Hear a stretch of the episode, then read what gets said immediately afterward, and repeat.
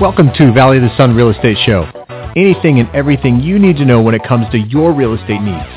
Hosted by Jayson Bates, who comes with over 19 years of experience that you can trust and has been known to take a turn down and turn it around into an approval. And by Tina Waggoner of the Waggoner team, serving both buyers and sellers with over 2,000 homes sold in the Valley of the Sun and 30 years of experience in the Valley. They are the real deal in Phoenix real estate today.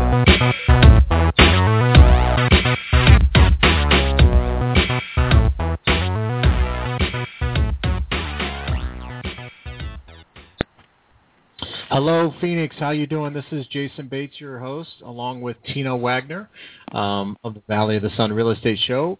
And I hope everybody's doing well. Thanks for tuning in. Really appreciate your time here. And on today's subject, we're going to talk about should I purchase a home at the top of my affordability? So, but before we get started, how, how are you doing, Tina?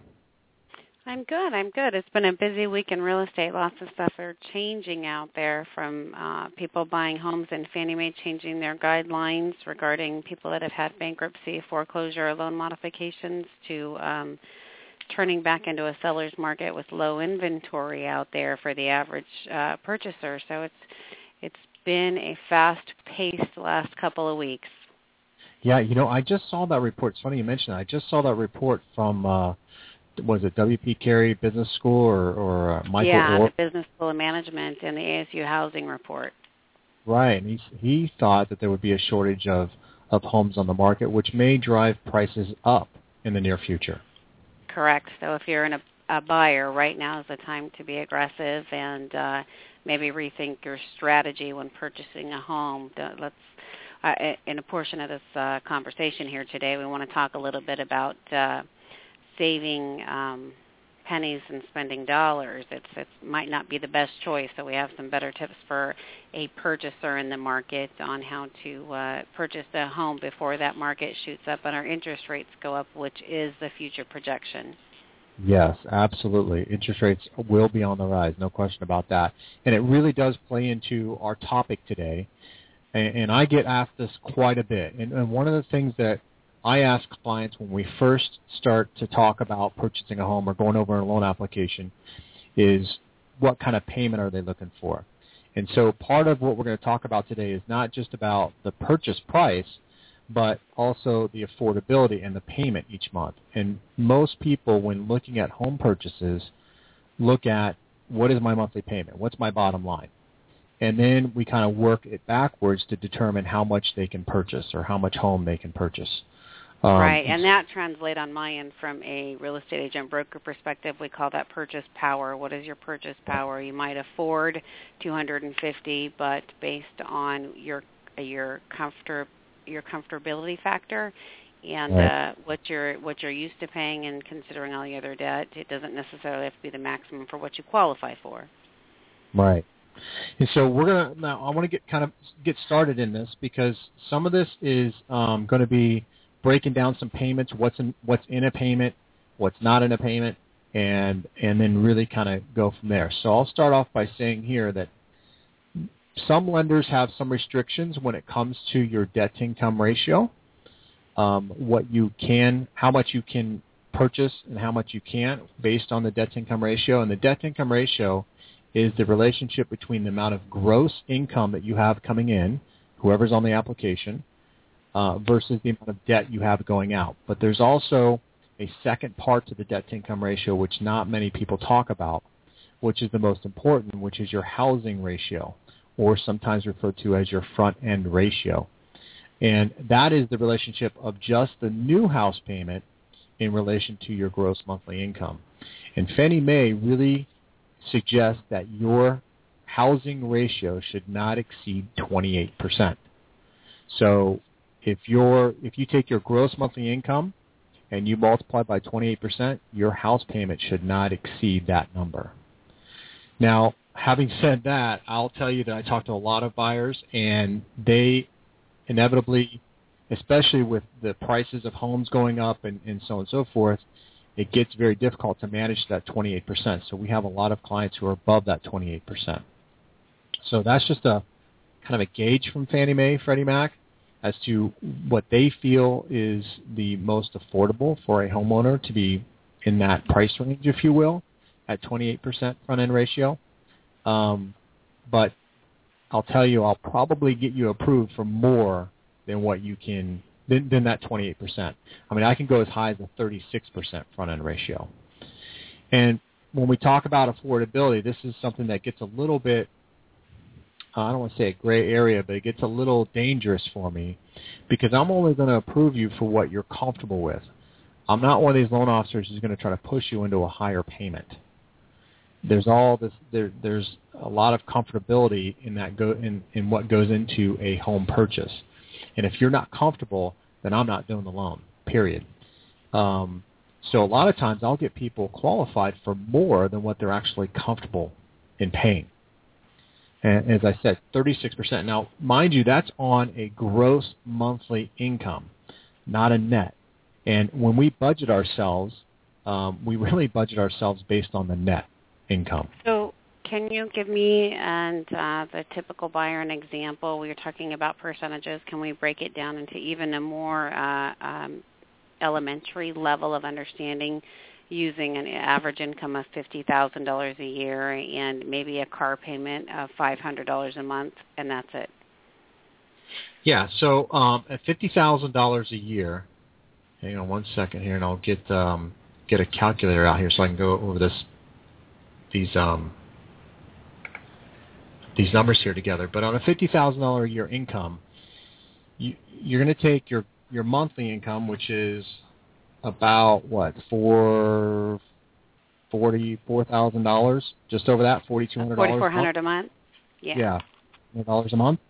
So you're going to take that income and multiply that by, say, twenty eight percent for a housing ratio. So we take that forty four hundred dollars, multiply that by twenty eight percent. Hang on one second here. And we get Come on, calculator, don't go out on me now. Times. All right, so that equals about twelve thirty-two. So one thousand two hundred thirty-two dollars. Now that would be your your house payment total. Now within that house payment, we're going to take into consideration the insurance, homeowners insurance, which here in the valley, uh, about an average is about seven hundred to seven hundred twenty dollars a year, maybe a little less, maybe a little bit more, depending on what you have for for um, you know if you have collectibles or if you have um, uh, any type of artwork or anything like that that you want to have covered. It might be a little bit more expensive, or depending on the neighborhood, it might be a little more expensive or a little less expensive. And then taxes, taxes as a lender, we use about 1% of the value of the home for taxes, which is a little bit aggressive. Uh, taxes, property taxes right now are a little less than that. Um, so 1%, if you factor that in, is pretty good. That's a pretty good rule of thumb. Uh, and then if you have mortgage insurance, you're going to factor that in there as well. If you're putting more than 20% down, then there's no need for mortgage insurance. Or if you're doing a VA loan, there's no mortgage insurance. But on an FHA loan or less than 20% down, you're going to have mortgage insurance. And then the other thing that's going to be factored into there is the HOA or homeowner association. A lot of neighborhoods here in Phoenix have a homeowner association, and those vary uh, anywhere from what fifteen dollars a month to a couple hundred dollars. Uh, yeah, they could be a couple hundred depending on if water, uh, water, sewer, garbage are included, and, and some they are. For the majority, they're not, but uh, that could anywhere. That's a pretty good guesstimate. Right. And so on a on a from a lender's perspective, that 1232 has to encompass all those things plus plus your principal and interest payment. So even though your payment, I know a lot of people go to the internet and go to maybe a mortgage calculator and they put in the numbers, but they forget to put in some of these other variables into that formula.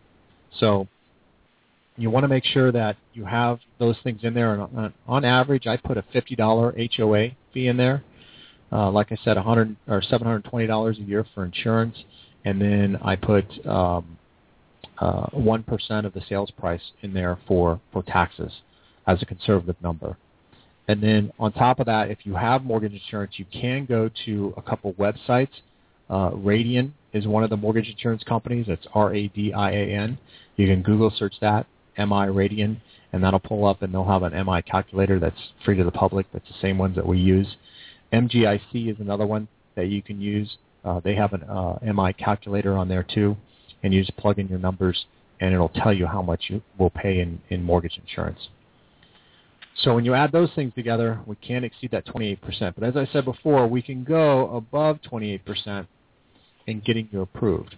But that's why I ask at the beginning of the conversation, what is your comfortability? What are you comfortable in paying? Most people will look at their rent. If they're currently paying $1,000 a month in rent, um, then they're comfortable around that $1,000 mark. They don't want to jump up to a $3,000 house payment, even though on paper they may be able to afford it. Um, now, it's important to note here too, with the prices going up or starting to creep up, and inventory low, and the competitiveness of, of the of the real estate market, that sometimes you got to put your best foot forward, or you may not even be able to find a home that kind of ticks all your boxes for what you're looking for in the price range that's affordable. That's where the creative type of financing comes into play with ARMs. Uh, you know, it used to be the, the negative amortization loans, the interest-only loans those sort of things. Those aren't too popular right now. 30-year fixed is really all that I pretty much recommend, except for like maybe a 15 or, or maybe even a 20-year uh, mortgage. Um, but an ARM right now is just not priced well enough, and we're not stable enough in our economy to really take on that risk. Now, having said that, there are a lot of people who have jumbo loans who favor the ARMs. They really like the ARMs and the jumbo market. But for a first-time home buyer, if you're looking to have some stability and know and budget yourself, a 30-year fixed is is is the primary choice of most people. And that's typically what we recommend when we're talking to people because they want to know what their payment is going to be for the long term. So when they're when they're looking at uh, uh, purchasing a home, and we have the discussion with them that the old creative stuff we kind of use as a last measure. It's a, it's a better way to buy your home, especially with the competitiveness that we're in now and the past reflection on what happened in the market when people got too creative. They fell into this trap of, of these adjustables and and modifications that got them into a little bit of trouble. So to, from a smart strategic standpoint, um, that fixed interest rate and affordability factor should balance.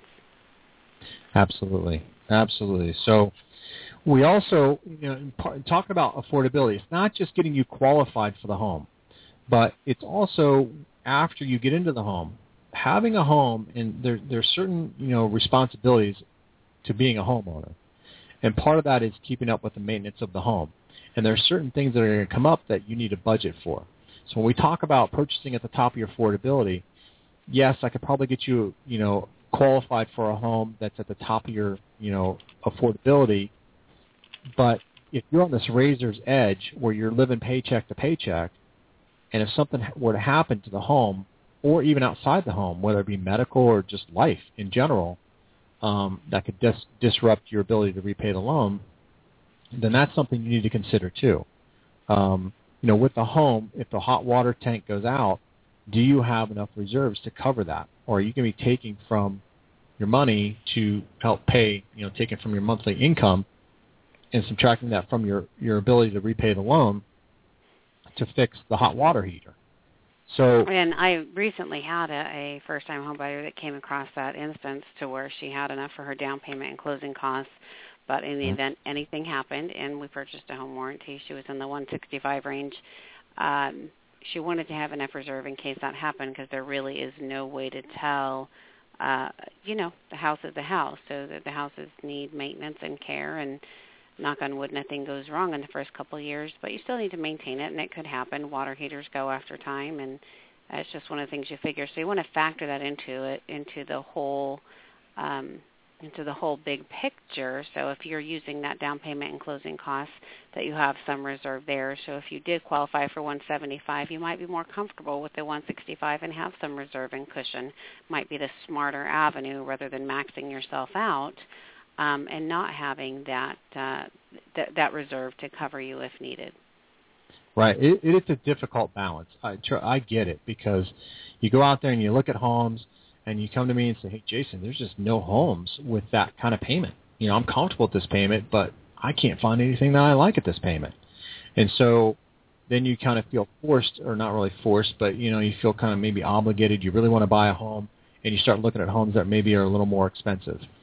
Um, now, there are certain things that I can do to help with that, especially when we're talking about conventional financing. And if you have, you know, pretty decent credit, we can get rid of the mortgage insurance or buy out the mortgage insurance to make it a little bit more affordable for you. There are some creative ways like that to get that done. Um, but if you're an FHA buyer, you're going to have that mortgage insurance. You're going to have certain things, and there's nothing we can do about it. Um, and you you just got to come to terms and maybe rebudget and rethink your, your strategy and how to approach that.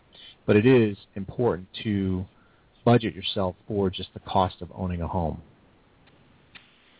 So I, w- I would like to add that too. Sometimes people undercut themselves uh, when they are buying a home and, and limiting their budget just um, to to see that maybe they could have afforded that extra $45 a month to put them in a different purchasing bracket. So if they're seeing nothing they like in the 145 thousand range or the 245,000 range by bumping up that extra 20,000, you may find the ideal home and it only makes very little uh, difference in your monthly payment. You're actually going to get what you want and be happy in the area to live in, the home's amenities, um, the the upgrades that you were looking for that you may have not been able to get in that ten or twenty thousand dollar price range that you limited yourself, but you in fact did qualify for. So it's a really good idea to sit down and look at your budget and and weigh the obstacles because a year from now that forty or fifty dollars a month may well have been worth it instead of looking at the scenario always wishing that you had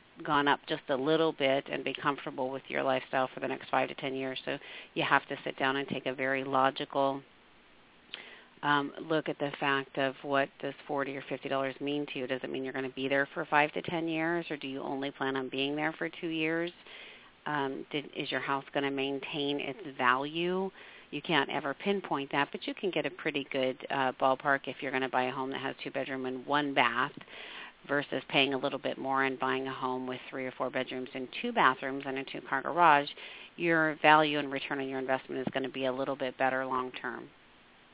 Absolutely, and you got to look. I've, I've done quite a few loans for people who buy on the outskirts of, of, of town, and then but they work in downtown, and you know inevitably after six months they're tired of making that drive in, in this in this Phoenix traffic. It can be kind of a kind of a pain, no question about that. I mean, they they call me and say, "Hey, Jayson, I'm just tired of spending three hours a day in traffic," and so they want to move. And so you really got to look. I mean, I guess the bottom line here is you got to look at the big picture. What's your lifestyle? You know, how close are you to family? If you're if you're a big family person, um, you know, nightlife, if you're a big nightlife person, you got to look at the big picture as to what you want to purchase and how much you want to purchase a home for. The other thing too that I'll throw in here for affordability, you got to look at this as an investment too. This is a big investment. It's an investment in lifestyle. It's an investment financially. So sometimes, um, sometimes, not all the time, but sometimes making that stretch um, to be able to afford a home that you know fits all the things that you're looking for is not a bad bad choice, especially if you know, you know, say you're fresh out of college, you just started your job, and in six months' time, you know you're going to get a pay raise. I know those have been few and far between in our country here in the past few years, but they are starting to become more and more. Um, companies do seem to be giving pay raises on a more regular basis. So if you know you're going to get that pay raise, um, that might be something where you initially take that stretch knowing that you're going to have a pay raise or maybe you're going to pay down a bill or pay off a bill, therefore freeing up some more cash to make it more affordable in the very near future. I don't suggest doing that over the next five years, uh, but in a short, you know, six-month, eight-month period, um, maybe initially taking taking a, leap of faith uh, may not be such a bad bad deal. So well, and again, I, I mean, this is kind of a short subject here. Really, the the should I purchase a home at the top of my affordability? Because because it's really a, a personal choice. It's really up to you. Again, most lenders uh, are probably going to approve you for more than what you are comfortable with, and as a result, it's really some due diligence on your part um, on whether or not you feel you can make that payment. And now, sitting down with your broker or your real estate agent can uh, can help you make those decisions because you're going to be able to see what's in the market for your money. So you may get what you're uh, looking for for less, or you may be able to expand that and underestimate yourself and get a little bit more for what uh, um, what you qualify for. In other words, being too conservative. If you qualify for two hundred thousand, but you in your mind think that one hundred and eighty is your max because you don't know what that payment's going to be, you very well very well may qualify for another ten or 15 that you can use in your buying power in your buying power if your interest rate is lower than what uh, than what you estimated your payments at. Absolutely. And for a good agent, obviously call Tina Waggoner. She's been doing it a long, long time. She can certainly walk you through um, the neighborhoods, the you know homes that may be increasing, maybe stagnant, maybe leveled off. Um, you know all the different things that go into purchasing a home and all the things that you're looking at as uh, from an investment angle. She can certainly educate you on all that, and she can be reached either uh, by her. Yeah. Go ahead. Go ahead. You can reach me by email at wagner3000 at cox.net or yep. on my uh, cell phone at 602 245 5010, or you can always reach my office at 602 293 3463. Absolutely. So do reach out to her if you have any real estate questions. And certainly if you have any lending questions, I'd love to help you out.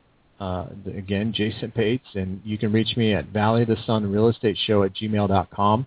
That'll come right to me, or you can call me directly on my cell phone at 602-573-3101.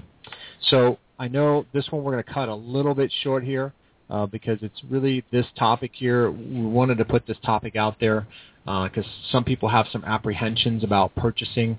Um, purchasing now, you know, is the market going to turn down? Is it going to go up? should I purchase high? And if I purchase high, is the value of the home going to go down? And therefore, I'm upside down before I even know it. Um, I think those days are really behind us. Don't you? Don't you think, Tina? Yeah, I think that uh, once you sit down and do your budget and get what you qualify for, it's important that you connect with a realtor and translate that into what's available in the housing market. We have a lot of changes coming down the pike right now, including uh, interest rates going up in the near future. Our housing supply is down right now, so you want to make a real educated um, and informative decision when you are deciding on your purchase price because that will help determine what houses you have in your market. Uh, you may you may only have two or three to look at, or you may have 12 or 13 to look at. So, in order to make that education educated decision, you got to know what you qualify for and how that translates into purchase price for you before you start looking.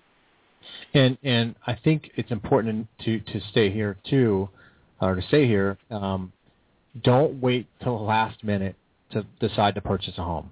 If you even think you're going to purchase a home in the next six months, at least have a conversation with a realtor or a lender as to what the options are the last thing you want to do is wait until your landlord kicks you out or um, you know you sell your home like you split. You don't want to wait 30 days prior to before your lease expires to start yeah. looking. You need to look well in advance. Absolutely, because then you may be have you may be forced to purchase at the top of your affordability. And that's not necessarily a good feeling either, because that might be all that's available, or you're going to be homeless, kind of thing. So we don't want that. So yeah, if you're nobody even, ever wants to be in that position, so the smarter choice is to get a real good jump on it. Absolutely, you got time. Time is on your side, so you know make good use of that, and we'd be happy to help you out and, and put you put put a plan together and, and get you in a home so that you're comfortable and not stressed out. So, all right. Well, I think I think we've covered every, covered everything. We've gone from start to finish here. Um, you know, tune in next week. We're going to be talking about other things related to real estate. You know, right now we really haven't picked out that topic, but we will pick out that topic. So, do subscribe to our show. We'd love to hear from you. Um, you know, send us your comments, questions, anything. We'd love to uh, love to talk to you. So I don't know if you have anything else to add here, Tina, but um, you know, I, I think, think uh, I think you've covered it pretty well. As the, the main point being, we've seen some dramatic um, changes going on in the market right now. They're currently changing, and we're getting updates and bulletins on a daily basis. So, if they do want to know what those changes are or see what the inventory looks like, I'm more than happy to send that to, him, to them as well as you're issuing a pre-qualification and, and identifying their purchase power so they can see how those two relate to each other. Right. And I have no problem, you know, going over several different scenarios. You know, I just spoke to a, a lady yesterday, young lady who was looking to purchase. Her lender only went over FHA, the FHA option with her. Um, she had excellent credit, and uh, we won't name any big banks here, but it was with a big bank. And she um, called me on the recommendation of her realtor. I went over all the options with her. Uh, come to find out, the conventional financing is a much better option for her, both short term and long term. Um, and as I've said many times, and I, I've said even to her, if you listen to a lot of the financial planners, the big ones, you know, Suze Orman or Dave Ramsey or any of those big financial planners, they'll tell you that conventional financing is a better long-term mortgage loan than FHA. I'm uh, going to have to wholeheartedly agree. If you have that option, it's probably the best option available to them. Yeah, and if your lender's not going over these options with you, you need to fire them, and you need to call somebody who's going to go over the options because an educated consumer is a better consumer. So, um, so give me a call, send me an email at valleyofthesunrealestateShow at gmail.com or call me at 602-573-3101. Don't wait till the last minute. Um, subscribe to the show. We'd love to hear from you and love for you to follow us. Follow us here on iTunes or however you found us on the internet. Um, but thanks again for listening. We really appreciate your time. I don't know if you have anything else to add, Tina, for no. I think that's. Uh, uh, I think we're good for today, and I look forward to the topic next week. All right, fantastic. Well, thanks again, and I will talk to you guys soon.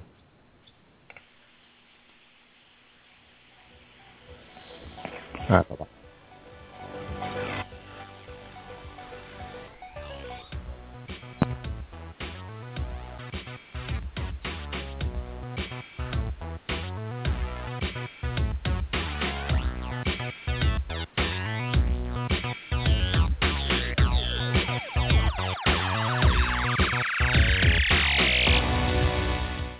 Arizona Mortgage Loan Originator, NMLS 220798, Mortgage Banking License 092614, Equal Housing Lender. Sound effects today provided by SoundJay.com.